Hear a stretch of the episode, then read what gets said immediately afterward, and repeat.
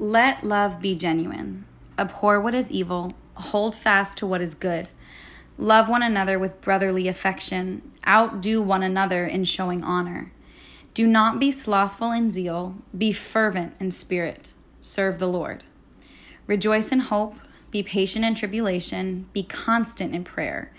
Contribute to the needs of the saints and seek to show hospitality. Bless those who persecute you, bless and do not curse them. Rejoice with those who rejoice, weep with those who weep. Live in harmony with one another. Do not be haughty, but associate with the lowly. Never be wise in your own sight. Repay no one evil for evil, but give thought to do what is honorable in the sight of all. If possible, so far as it depends on you, live peaceably with all. Beloved, never avenge yourselves, but leave it to the wrath of God, for it is written, Vengeance is mine, I will repay, says the Lord. To the contrary, if your enemy is hungry, feed him. If he is thirsty, give him something to drink. For by doing so, you will heap burning coals on his head. Do not be overcome by evil, but overcome evil with good.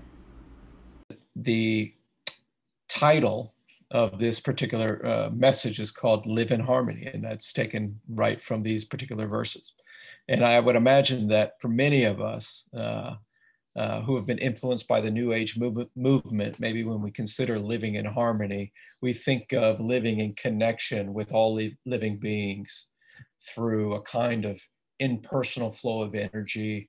And it's that kind of uh, New Age approach, that, that approach to harmony that helps us think through life here in, in a city, uh, which is full of just wonderful things and also incredibly challenging things, and helps us to understand uh, our own existence here in, in, this in this big, um, beautiful, and broken city.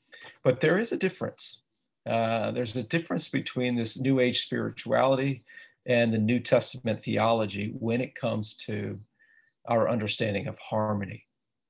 Paul wants us to see that difference and he wants to call us into uh, a New Testament understanding of harmony. And that is not one in which we live uh, or we sort of inhabit this sort of impersonal energy flow uh, that holds us all together, uh, supposedly. But he wants us to uh, live in harmony. He charges us to live in harmony um, by imparting us uh, uh, imparting harmony to us, excuse me, as a hope that we might in Christ uh, move into deep personal relationships, relationships that actually cost a lot of energy. Uh, so it's not an impersonal experience of uh, it's not a, an experience of an impersonal energy flow but it is an experience of entering into personal relationships that actually demand a lot of energy and in doing that, uh, we are actually able to, to live as we ought to live, shall we say, and that is to treat people as people, to treat people as they actually deserve, and in so doing, not only honor them, but give glory to God. Living in harmony, according to Paul, is one of the marks of the Christian life. Now, as we've said uh, in the last three weeks, as we looked at this passage, these verses here are marks of the true Christian life. They don't make you a Christian, but they are emblematic of somebody who has become a Christian. And so today, let's look at this mark of living in harmony. And let's look at it uh, in, in three ways. I think what we see here is we take out three big ideas is that Christians are called to experience the wholeness of harmony we're called to uh, experience the secret to living peaceably. And then, uh, in light of those two things, we're called to live uh, in Christ uniquely before others. And so, with that in mind, let's uh, let's jump to the first first uh, uh, point there: the wholeness of harmony. Paul calls Christians to live in harmony with others. And he gives us this very general description here uh, of harmonious relationships in verse 15 when he says that harmonious relationships are those where there's rejoicing with those who rejoice and there's weeping with those who weep. So, first, uh, because he's we need to see that he's not suggesting a, a general posture of goodwill or sympathy towards others. Uh, he's not suggesting that we're generally happy for other people when things go well for them or generally sad when things go go poorly for them. Uh, rejoicing and weeping de- depict for Paul profound relational unity with others, uh, with those who are inside the church, who share the most basic of, of ideas, the most basic of values, uh, but also to enter into a, a profound relational unity with those who don't share those same values with you. So Paul in this in this section is speaking not just to Christians, but to non-Christians as well. And he's saying that you're called to live harmoniously with each. You're called to rejoice with those who rejoice, and we're called to weep with those who weep. Now consider those two terms. Rejoicing and weeping. These are full-bodied activities, aren't they? Rejoicing and weeping are whole being experiences. You can't rejoice and weep from a distance. See, these aren't standoffish terms. Rejoicing and weeping, those are slow down terms. Those are get close terms. Typically, you and I don't rejoice or weep with people that we don't know enough to care deeply about. And Paul is saying that we cannot live in harmony as God desires for us if we move about this city with a buffer between our lives and the lives of others. So he says, rejoice with those who rejoice and weep with those who weep. Uh, this past year, my brother experienced a tragedy. Um, I got a call from him one day that a friend of his had died. Uh, it was a, it was in a car accident. It was a senseless car accident. Uh, this man uh, was killed uh, when some other people were drag racing uh, just heartbreaking for everybody involved. And my brother was uh, quite upset. I could tell in the way that he talked about it. I could tell um, uh, in how you know. And I spoke with my mother, and that she experienced that he he wept uh, with her. He wept in front of her. He wept uh, over the experience for himself. He wept for those who were involved. And I asked my brother, "Who was this friend? I, I didn't know him." And he told me a story uh, that I think is relevant for us. He said this this friend of his he met because he worked at the gas station around the corner from his house, and every couple of uh, uh, couple times a week he'd enter in to get gas, and he'd end up having a conversation with this guy who worked in this gas station. Uh, this gas station was not something that my brother actually initially wanted, so close to his house um, and of course, when you go in to get gas, you don't expect to become friends with the people who work there. But this uh, Indian family opened this gas station. They hired a man uh, in that station who was from from Africa, and everybody uh, in the Indian family and this African man all loved soccer, and my brother loved soccer. So you can imagine he'd go in there a couple times a week, and they'd have some laughs and connect and in some form rejoice. Um, and I would be surprised, though, that until this tragedy took place, that my brother understood the kind of harmony that he was living in with this, this uh, person who worked in a gas station around the corner. See, you would imagine that this was really just a customer service uh, relationship, right?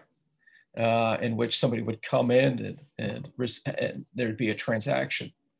Um, but that's not at all what was taking place between this family and this man who worked for them and my brother and probably countless others. They weren't just coexisting as service providers and customers, but they were in a in harmony, whole experience, whole bodied harmony as neighbors. Now, I think there's a couple of things, you know, if that's a goal, you might say, to know each other that well so that we can rejoice and weep with people that we don't have a tremendous amount in common. uh, there's probably some barriers that just initially come up for for us. And I know, as I think about uh, myself, I think about my brother, who were very similar. Um, I think about temperament.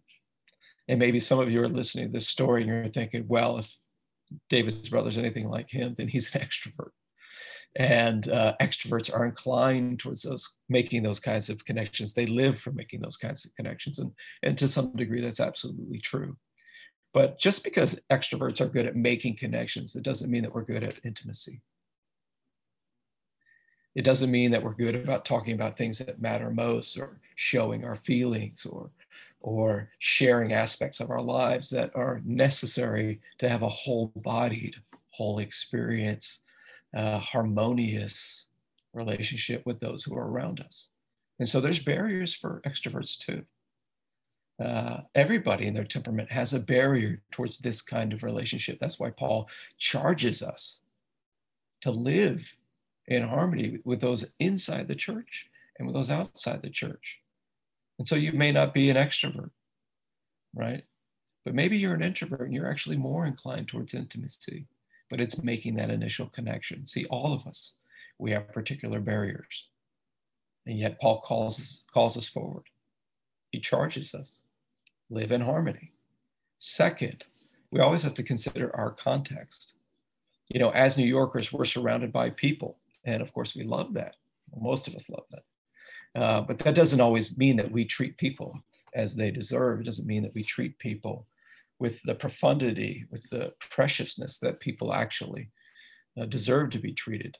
You know, I would imagine that many of us treat the person who lives next door to us, which in a New York City apartment is probably, you know, somebody who's sleeping 25 to 30 feet from you every night that we possibly treat that person with the same kind of intimacy as we do somebody who who uh, we pass as we get on and off the subway.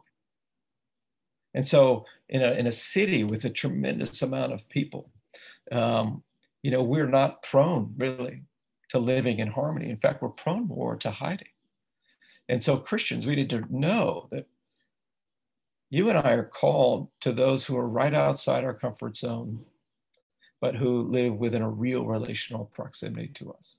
We're called to them. That's placed us in this particular time and this particular uh, place for harmony with those people. Now, you live in a, new, a city like ours, you're not called to, to live in harmony with necessarily the person that you you cross paths with entering uh, entering the subway. But I think you're called I think we're called to those people in our buildings. We're called to those uh, doormen, neighbors, superintendents, those local merchants. We're called to those in the church. We're called to those outside of the church. You know, one way to think about harmony, I think an image that is in accord with, with Paul's language here is that of an orchestra. You know, an orchestra is, is what?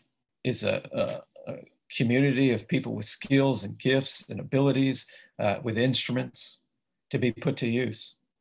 And, you know, before the orchestra begins, before everybody places their attention on the conductor as he calls them in, into concert, what, what do we experience? We experience discord, right? We experience them uh, tuning their instruments, preparing, getting themselves ready, and it sounds like disharmony, right?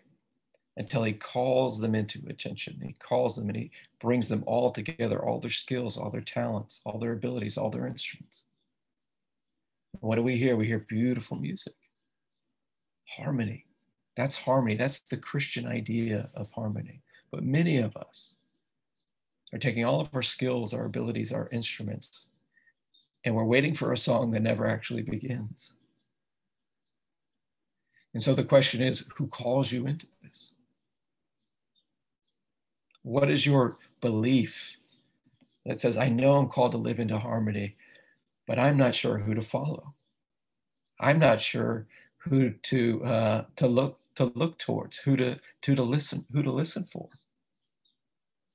So there's barriers for all of us. There's barriers in terms of uh, temperament. There's barriers for us as, in, as New Yorkers in terms of context, right?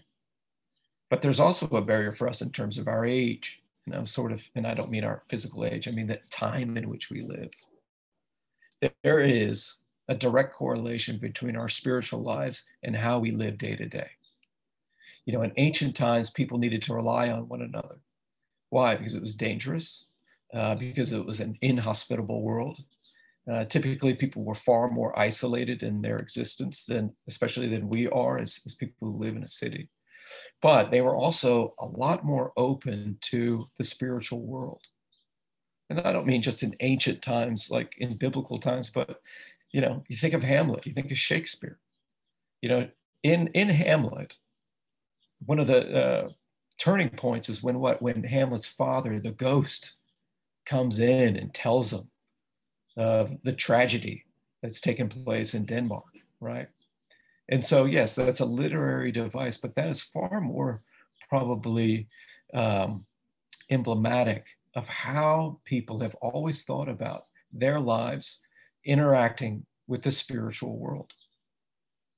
People have always been open and susceptible, uh, porous, you might say. That the, their their life on earth and the, in the lives of, of the spiritual world just was one that was always inter- intersecting, always interacting. They always were vulnerable to what was taking place in the spirit world, for good or bad, right? But we now live in a time in which we are invulnerable to the spirit world. Um, so, you know, because we don't believe in, in a transcendent moral authority, we don't believe in a God as a, as a culture we don't live into that. And therefore, because we're not vulnerable to Him, it's not a coincidence that we're less vulnerable to each other, um, that uh, we become numb to the reality, to the needs of one another. And when we become less vulnerable to each other, we actually miss out on the way that God works through people to speak to us, to live into us, to care for us. So uh, Paul calls us to live into, into harmony, to, to move into relationships, whole bodied relationships, whole emotional relationships, you might say, a whole kind of harmony, uh, so that um, others might benefit, so that others might be blessed, but so that their eyes would be drawn up towards the conductor, you might say. Uh, this is what John Calvin says about Christians who are called to live in harmony. He says, you know, we are bidden, he doesn't say, you know, he says, when we are bidden to prepare good things before men, we must at the same time notice for what purpose. It is not indeed that men may admire and praise us, as this is a desire which Christ carefully forbids us to indulge, since he bids us to admit God alone as the witness of our good deeds, to the exclusion of all men. But that their minds being elevated to God, they may give praise to Him, that by our example they may be stirred up to the practice of righteousness, that they may, in a word, perceive the good and the sweet odor of our life by which they may be allured to the love of God. So, Christians, you have your marching orders. For those who are professing faith in Christ, live harmoniously for those who desire to live this way or afraid to live this way. What are your marching orders? I guess I'll say. Who holds you accountable to them? Let me invite you. Set your gaze on the conductor of all of life, the Lord Jesus Christ. As he raises his hand, let us look to him. He'll draw you, your gifts, your skills, your instrument into harmony with others. So Paul doesn't just tell us to live harmoniously, harmoniously, but he invites us to live and he charges us to live peaceably. Uh, and because it's hard, he provides uh, what I'll say is a surprising secret. So let the second point is to live peaceably. We need to know a secret. Now, if you just listen to this first point, it'd be pretty easy for us to just say, well, Paul is an idealist, isn't he? But here, because he's making a distinction between living harmoniously and living peaceably, we see that he's both an idealist and a realist. Look in verse 18. In verse 18, we see where Paul says, if possible, insofar as you're able, live peaceably with others. And the reason he says, uh, if possible, insofar as you're able, is he's saying that oftentimes it's actually not possible. The inverse is, is often true. Uh, there are circumstances where, because of willful persecution towards Christians, towards people, pursuing ha- harmony isn't an option for people. And yet, Paul says, when that's not an option, live peaceably. In fact, he's saying it's essential. It's essential to ordering a life that is lovely and honorable in the sight of others is it's essential uh, to live peaceably. In order to do that, you have to live peaceably. And the way to live peaceably, or the, the way, the only way to live peaceably, is to not repay evil for evil, is to not take matters into our own hands through revenge, is and is to not seek vengeance. Now, is this hard to do in the face of persecution? Of course it is. Absolutely. No question. John Calvin, though, says this. He says, you know, living peaceably is not a common gift. And I think what he means by that is not just that it's rare uh, that people can live peaceably under persecution. He's saying it's not normal, it's strange to this world. And so when Paul says we're not just to live harmoniously, we're to live peaceably, he's, inter- he's offering up something that I think is utterly unique to Christianity the peaceableness that Paul describes here, I think is a u- unique Christian contribution to the world. And that's what uh, John Calvin, I think, is saying. So, what, what makes it unique? So, let's walk through it. When a Christian is under siege, you might say, when he's come under the sword, when he's being persecuted, Paul is showing us that a Christian, the literal language is he makes room in his he makes room for wrath. When a Christian um, is under persecution, when he's under siege, he makes room in his heart and his mind for the impending judgment of God on the world. And you see that in verse 19. The secret to living peaceably is believing, is trusting, is depending on the wrath of God. I know that sounds strange, right? It sounds so counterintuitive to us. But in order to live peaceably, Christians, uh, Paul says, need to, to believe more, not less, in the God who actually brings judgment. We need to believe more, not less, in the God who brought judgment uh, upon Pharaoh and his army in the Red Sea. We need to be- believe more, not less, in the God who rained fire down from heaven um, when Elijah called down the wrath of God. We need to believe more, not less, into that God.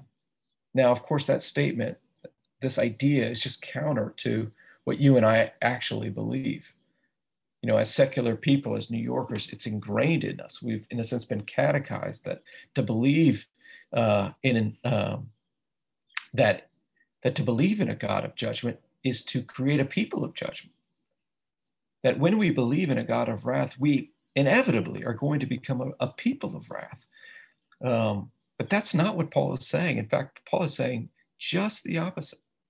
He's saying if you know, if you trust, if you depend on a God of wrath, on this God of wrath, this won't make you a person of wrath. It'll actually make you a person of peace. Look what he says don't avenge yourself. Why? Because you know, you trust, you believe that vengeance is ultimately coming one day. And when it does, it will be perfect. See, God says, don't take vengeance upon your uh, into your own hands. Why? Because you're not wise enough. You're not powerful enough. You're not strong enough. Any vengeance that you put out into the world will just create more disharmony, more pain, more suffering, not only for the person that you're you're imposing it on, but for you yourself. See, vengeance is coming, Christians believe. But the vengeance is the Lord's. See, vengeance is mine. He says it's not yours, it's mine. The emphasis is on mine. See, because God, only God's vengeance is perfect. So far, far from enabling violence. Believing in a God of wrath actually makes you free. It actually allows you, it actually compels you that when you are in discord with somebody, when somebody's wronged you, when somebody has it out for you, that you desire for them peace because you know that the, a God of judgment is going to come and he's going to deliver judgment to all. So Miroslav Volf, Volf, very famously, he's a theologian up at up at Yale School of Divinity. He, you know, he grew up in the Balkans. He saw religious persecution uh, for vast majority of his life. He had this same conversation with people who'd seen their children murdered, their their husbands and uh, uh, you know shot dead in the street, their wives raped. The most horrifying of places. And he says, if you believe in a God who promises that one day I'll bring the sword, so you don't have to, then you won't feel the need to pick up the sword when you need to. So if you believe in a God of judgment, that, that won't make you judgmental. If you believe in a God of wrath, that won't make you a person of wrath. It will make you a person of peace. And not just in those big scenarios, those extreme situations that pray that we pray that we never find ourselves into, you know, in terms of war, genocide, or, or the like, but in everyday situations too. I was reading recently a, a, book by Brant Hansen called The Truth About Us, the very good news about how very bad we are. He tells a very, very pedestrian story about a man who was in an argument with his wife. And he said, you know, most of the time when I'm in an argument with my wife, there's a shred of the argument in which I think I'm right. But most of it, I'm just fighting for my life. And he said, But there's one time where I got into an argument with my wife, and I knew that I was 100% right in this, and she was 100% wrong. And they battled all around the house, talking, arguing about it, uh, chipping away at each other, you might say verbally. And but he was utterly convinced that he was 100% right, and she was just fighting for her life.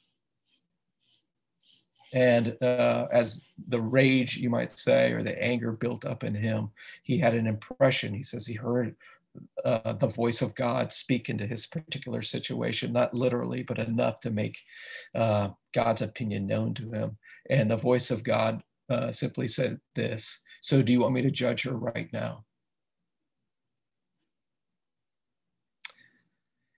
And of course, his reaction was, Have mercy right? Have mercy. No, don't judge her right now. Hold back your judgment. See, here's a guy who believes in the, in the justice of God. He believes in the judgment of God. He believes in the ultimate wrath of God on all sin.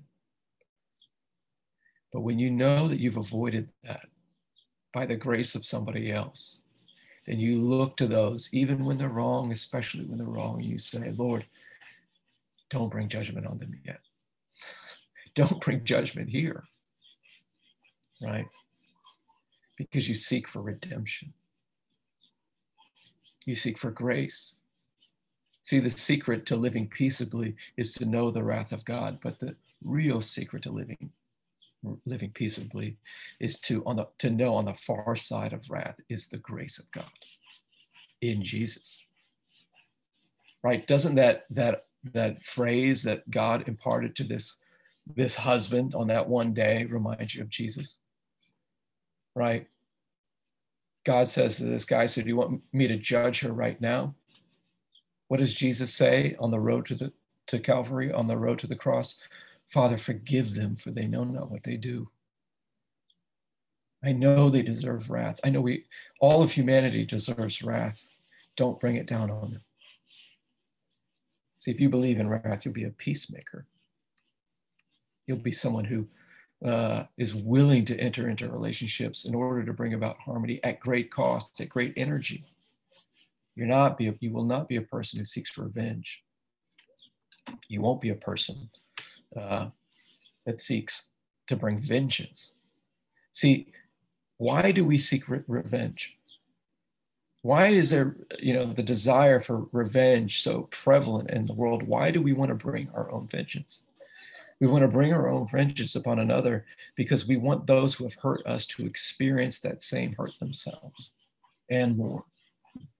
We want to have others feel the same pain. We want to know that uh, they're going through what we went through, and we want them to know that we're the ones that are making them feel it. See, revenge makes us feel like we've gotten the last word. And if you read the great novels, you read the Count of Monte Cristo, you read you read uh, the great plays, you read Hamlet, we, you know that our de- desires for revenge will never ultimately satisfy us. It doesn't work. But God's redemption, His grace on the other side of wrath, His redemption is greater than our revenge because God's grace produces in you and I, it produces in the perpetrator what is most wanted. And that's the recognition of wrongs done. That's understanding of how we've wounded somebody else. And that what that does, is it leads to repentance and reconciliation, and that leads to healing. And when understanding and repentance and healing take place, something better has happened than you having the last word, and that's God having the last word. And true justice has been experienced. So we're meant to experience a whole, the whole, a wholeness of harmony. Paul's saying we're also meant to uh, know the secret to living peaceably in the world. But we're also meant to recognize that there are two precautions to the, our pursuit of peacefulness, peaceability, you might say, or yeah, being peaceable.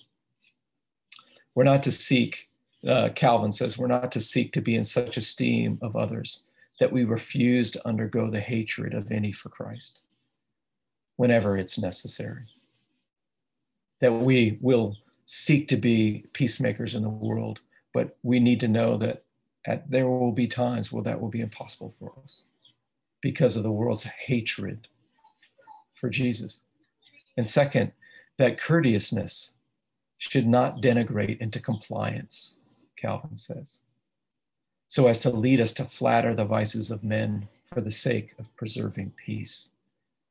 So, Christians, as we per- uh, pursue these things, um, we should know that we're going to take heat for being associated with Christ. But in our desire to bend over backwards to love people well, that we can also uh, be unhelpful, overly compliant, that we become um, um, that we over assimilate to culture and therefore uh, uh, give people a false impression of what it is to walk with Christ. So we're meant to be uh, people who enter into relationships of harmony. We're meant to be people uh, uh, who are peaceable. Uh, but lastly, we're called to live uniquely. Look in the in the last section there in verse 20. Paul says, uh, instead of bringing vengeance upon others. To the contrary, we are to treat our enemies in ways in which we, we feed them when they're hungry, we give them drink when they're thirsty. And when we do that, what happens? Burning coals are placed on their head. Now, what does that mean? Burning coals on the head was an ancient form of repentance. Uh, it didn't burn uh, because they were placed in such a way and in such a device that didn't allow them to actually burn the head, but it made it hot. It made the person think, it made them sweat, it made them want to turn and repent. And that is exactly uh, um, why we don't uh, enforce judgment upon somebody, right? Or, or speak wrath into somebody, but because we know that grace is on the other side of forget of uh, is on the other side of of uh, God's wrath. And therefore, we're to live in such a way that they don't look at us and admire us in so much as they look up and they see, they see the one that we admire, who is Jesus Christ. So let me just warn us. Um, what does it mean for us to be haughty and reject the lowly? I think it means that when we imagine, as you might be imagining now, the one, the two, maybe three people in your life, in your day to day life, that you see and you think, is God calling me to this person? I think you can know that we might be moving towards haughtiness and not harmony when we start to count the costs of what it's going to take to know that person and for that person to know us. We're building bridges. We're justifying our rationale for not entering into harmonious relationships. That's a form of haughtiness. It's a form of elevating our lives and our plans, our needs above another person, another person, and not treating people as people. So let me just say that as a warning to us at Storefront Church. We're not just called to gather on Sunday, we're called to go out and live harmoniously with others. Second, let us let me warn us. Do you find yourself falling into a kind of notion of, of uh, harmony in which you just have a general positive disposition towards the city? That you're loving the city through a kind of positive energy but you're you're not allowing the spirit to lead you into the kind of harmony that Paul and Jesus are calling us into. So that we find ourselves in relationships where we experience the, the great highs and we experience the low, the low lows. Christ, uh, Christians in New York, we are very susceptible to this. We're no different than others. It is by grace and grace alone that we would even find this the right challenge for us today. Let me call us into this. I think this is what we're meant, meant to be as a community here in the city, a unique community here in the city, to recognize those around us that are hungry and to feed them, whether physically or spiritually or emotionally, those who are thirsty and to provide sustenance for them, either physically or spiritually or emotionally. And I'm sure there are Christians on here, and I'm sure there's non Christians on here going, I don't know if I, if I have what it takes to do this. I don't know that I want to do this. Right. And so we can pray, Lord, I believe, help my unbelief here. And that's right. And that's good. But we should also remember, even if you are new to the Christian faith, that you're ready to do this, that God's calling you to, the, to this, that this isn't a level of spiritual maturity. This is basic spiritual maturity for the Christian. You know, Paul says in Philippians 2, he says to those who are considering the faith, who are new to the faith, he says this. He says, Therefore, if you have any encouragement from being united with Christ, if any comfort from his love, if any common sharing in the Spirit, if any tenderness and compassion, then make my joy complete by being like minded, having the same love, being one in spirit and of one mind. Do nothing of selfish ambition or vain conceit. Rather, in humility, value others above yourselves, not looking to your own interests, but each of you to the interests of others. In your relationships with one another, have the same mindset as Jesus Christ. Live in harmony, he says.